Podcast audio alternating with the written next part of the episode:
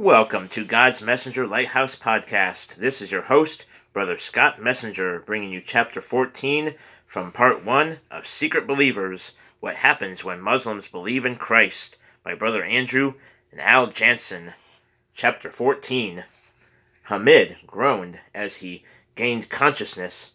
The cold of the cement floor added to the growing pain and stiffness he felt throughout his body. He tried to open his eyes but one of them was swollen shut.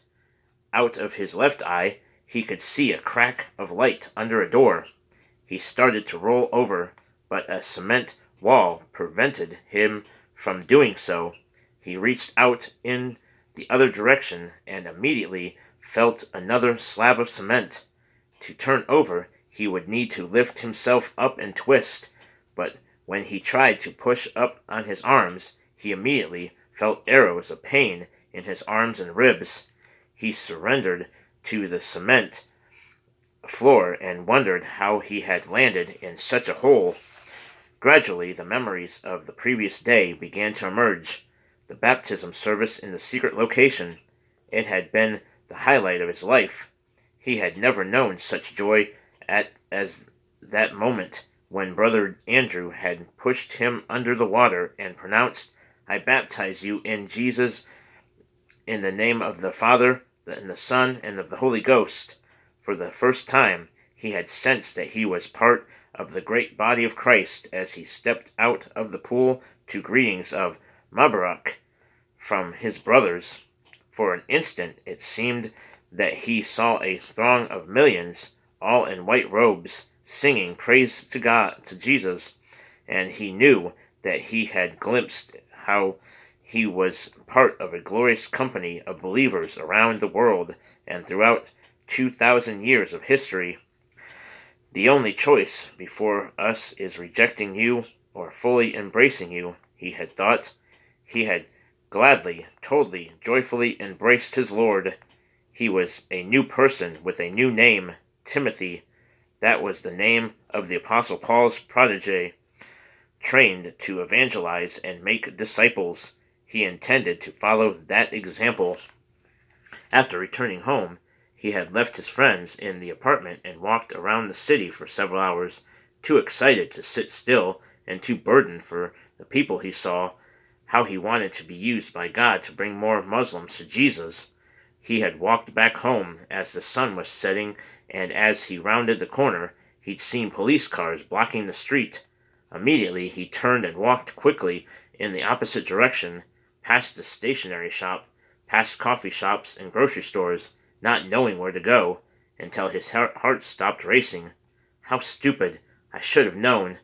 There had been evidence that they were being watched.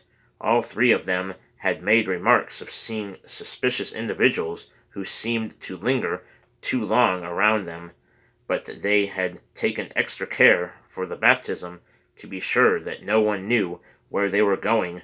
Still, the police had decided to raid their apartment on this day. What should I do? He stopped and prayed. He thought of Mustafa and Hassan and wondered if they were being held until he returned home. He wouldn't be surprised if police beat his friends to try to find out where he was. What should he do? Should he run and hide? They would surely search for him no doubt they would go to Boutros. They would hunt down anyone who had any contact with him. He could not put that burden on his friends, so he turned and walked back to the apartment, but it was deserted when he arrived. Soon the landlord knocked on the door and said, The police want to talk to you. I am supposed to call them as soon as you get here. Then please call. I will wait for them. The landlord look, looked shocked. Please, you will get in trouble if you don't phone them, Hamid said. Hamid managed to push himself up against uh, up again and this time was able to twist and turn himself over so he could lie on his back, but his body screamed in pain. He tried talking several taking several deep breaths, but that triggered pain in his ribs and he started to cough, which made it all worse. They had beaten him as soon as he'd arrived at the police station. raining down blows with their fists and sticks. They'd cursed him for being an infidel and punished him some more. He'd passed out twice. When he'd regained consciousness, they had dragged him back to his feet and beat him again. He didn't remember being put in this tiny cell that felt like a coffin. He could reach out with his hands and feel the cold cement on both sides. What have I done to deserve such a such harsh treatment? I didn't kill or steal or trade in drugs. Whom have I offended by believing in the Christ? The sound of metal, a key turning a lock, jarred him off of his reflection. A pair of hands dragged him by his armpits into the light. Two policemen reached down and yanked him to his feet. He nearly fell over, but they caught him and, pushing and pulling him, got him to a room where an interrogator was seated at a table. The two men who had brought him in stepped back. He wobbled for a moment and then spread his feet so he could remain upright. The questioner let him stand there for a few minutes as he read from a file. Then he looked up and said, You have been conducting illegal religious meetings. Hamid had trouble shifting his concentration away from his pain and understanding the words being spoken. I said, Why are you holding these illegal religious meetings? I don't know what you mean. What meetings? He hadn't anticipated the blows coming from behind. The two men struck him, and he fell on the cement floor. One of the men, wearing heavy boots, kicked him, then jumped on his ribs. He screamed as he fell, felt what seemed like bones breaking. The two thugs backed away as he rolled on the ground. So, are you going to cooperate? He could hear the voice of the interrogator. Tell me the names of the people in your meeting. Hamid struggled to understand the question. What meeting was he talking about? Al Waha Church. Does that ring a bell, or do we need to provide you with some more motivation? He sensed the two policemen moving toward him again. They seemed eager to inflict a lot more punishment. Now he understood. I don't attend that church. That was the truth, though the basement was used for the little meetings organized for fellow believers. As the police attacked him, he wondered how they had learned of these meetings. While the blows rained down on him again, he determined he would not give them the names of his brothers and sisters. They could abuse him all they wanted, but not the others. Your mem- memory isn't very good.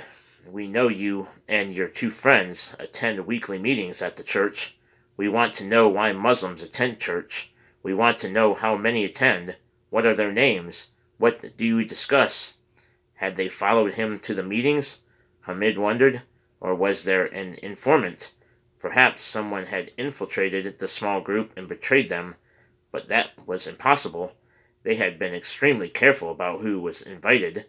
Only those who were totally convinced that Jesus was Lord were allowed. Still, they could have tortured one or more to get names. Well, they would have to work harder for their information. He wasn't going to reveal anything. Your attitude should be the same as that of Christ Jesus. He humbled himself and became obedient to death.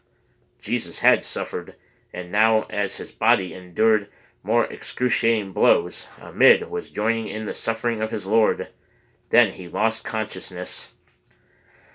Boutros looked at Brother Andrew in frustration. For several hours they had tried to obtain information.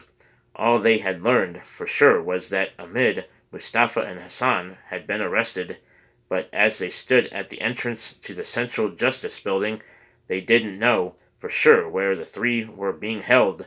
No one could tell them why they had been arrested.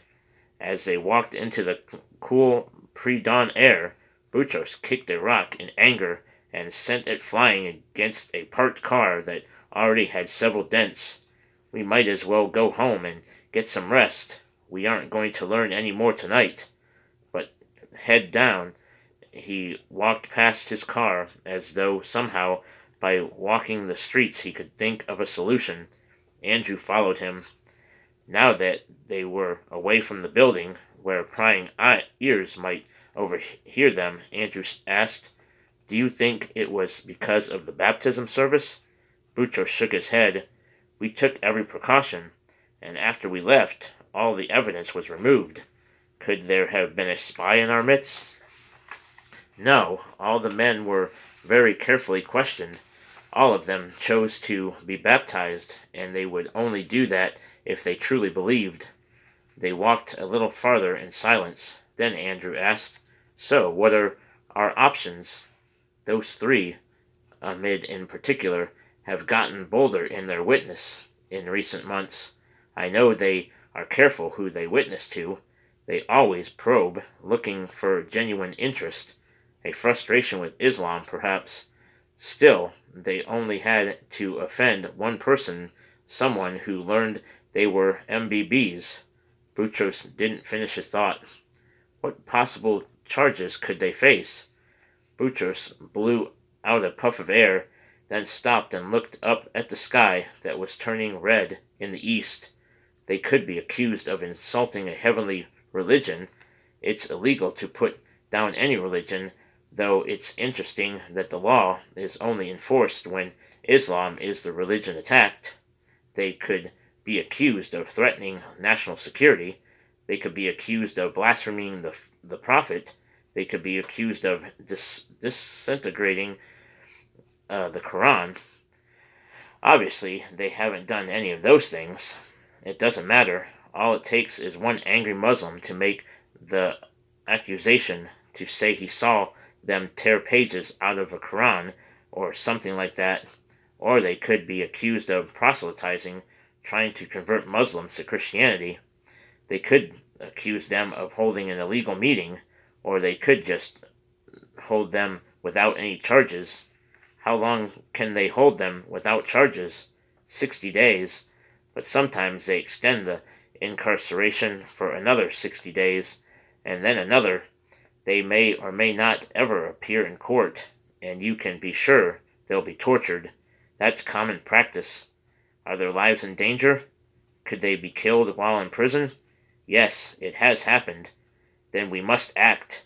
They must not be allowed to do these things in secret. A few days later, the Mukhabarat paid a visit to Hamid's family in Sukhal The men sat in the living room with Hamid's father. The women were dismissed.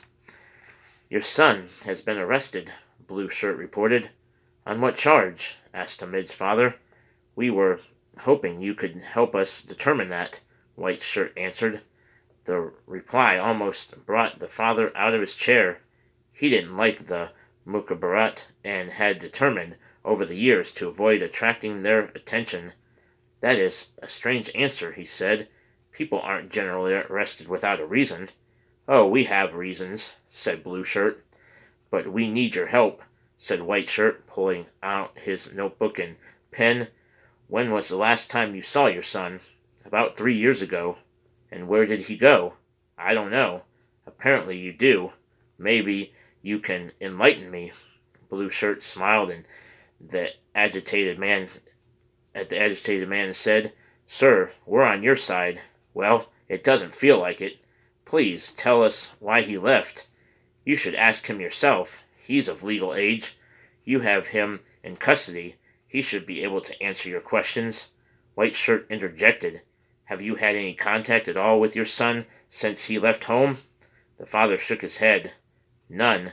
He has phoned a few times. He's talked with his mother and sister, but I have not talked with him. And why did he run away? Who said he ran away? Sir, we know this is difficult, Blue Shirt said. We're just trying to understand so we can help your son. By now, the frustrated father was sure that his son was being tortured, and that realization made him angrier. It was one thing for him to beat his son. Ahmed had shamed his, the family, but what right did these thugs, the Mukhabarat, the police, the government, have to infer- interfere in a family matter?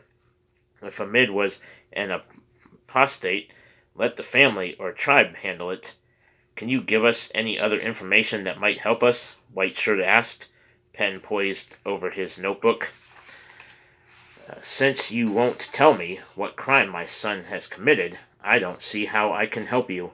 The father stood up, hoping to bring an end to the interview. The two men took the hint and decided there was nothing more they could t- learn at that at the moment. At the door, Blue Shirt stopped and looked at the father with an expression of concern. It must hurt you terribly to be the father of an apostate. I have a son, just two years old. If my son turned away from Islam, I don't know what I would do. White Shirt said, I'd kill him. Yes, Blue Shirt agreed. That is all you can really do with an apostate. If he won't return to Islam, kill him. The torture sessions blurred together. Amid had no idea how many days the horror lasted. How could, or he could remember, electric shocks beating all over his body with various implements, beatings on the soles of his feet that left him unable to walk for days, then being hanged by his clothes, beaten some more, and threatened with rape. It was so savage, so cruel, that his mind could hardly comprehend that such behavior was possible by fellow citizens. There were days when he was left to rot in a cell that wasn't fit even for animals. Drain pipes leaked sewage. The smell caused him to retch. There was no place to sit or lie comfortably, but he had no strength to stand. What had he done to deserve such treatment? He knew the warped answer of his persecutors. He had done the unthinkable and renounced adherence to Islam. No one did that. No one rejected the final revelation of God. But worse, he had embraced Jesus Christ in his society. That was unforgivable. He was a traitor, an enemy of the state. It didn't matter that his country had signed the Charter of the United Nations that says all citizens enjoy freedom of religion. The laws of Islam superseded all other legal systems. Not only did these officials not respect his freedom, freedom to choose what he believed, they tr- treated him as subhuman because of his decision. Suddenly, the torture stopped. No more beatings. No more questioning about the group of converts at the church. No more screaming at him to come back to Islam. Several more days passed in fog in a fog. He remembered being transferred to another prison, but when he entered his new cell, he had lain on a thin cot and fallen into a deep sleep. For how long he could not tell. Now as he woke, for the first time he felt he could move some of his limbs without excruciating pain. He felt his face and then cautiously opened his eyes. He could see out of both, and in the hurry of one eye, he saw that there were many others in the room with him. Carefully, he rolled onto his back and looked up at the ceiling. Your attitude should be the same as that of Christ Jesus. The passage from Philippians had been the last clear thought he could remember. Was it morning, afternoon, or night? He didn't know. He would need to find out and resume his daily prayer routine. Prayer seemed to emerge from the depths of his soul. My Jesus, I know that you were tempted like me. You were hungry like me. You were naked like me. You were imprisoned like me. I know loneliness was your companion like me. You were surrounded like an exile, and you resisted face to face. You challenged the virulence of fear and uncovered its cowardice and lies. You transformed the curse of poverty, hunger, and oppression. You changed it from a curse to fertile faith, a true wealth that never fades. You changed the cur- curse to honor, which no longer fears death. Thinking of Mustafa and Hassan, he continued, In the midst of the flames, we are men. It fuels its fuel it fuels within us the passion to change the world and a passion for the holy of holies. It teaches us how to take risks and how to bear the essence of valor in any peril. A few moments later, the cell door opened, and the men were released to go outside into a yard. He followed the group outdoors, looked up to the sky, and breathed in a deep breath of fresh air. Then he heard his name called. Hamid, you are here too? He turned and saw Mustafa and Hassan uh, coming toward him. He gave both of the men a warm embrace, though he winced when they hugged him hard in return. Timothy, my brother, Hassan said softly, so as not to attract attention. They beat us, but we didn't tell them anything. A week ago it stopped, Mustafa added. We were together in the same cell. The three friends walked together for thirty minutes, comparing notes about their interrogations. Then a guard yelled, interrupting their conversation. Uh, back in your cells. He welded a bamboo stick, and any who were too slow felt the sting. Have the attitude of Christ, Hamid reminded his friends as they separated. Someone had commandeered his cot. There were more men in the cell than cots or mattresses. As the door clanged shut behind him, he sat in the only available spot near the toilet and leaned back against the cement wall, exhausted yet somehow exhilarated. One of the men in the cell spoke. Hey, are you a Christian? For the first time, Hamid looked at the others. There were perhaps thirty men in a room might meant to accommodate no more than ten. All stared at him. Why do you ask? he said.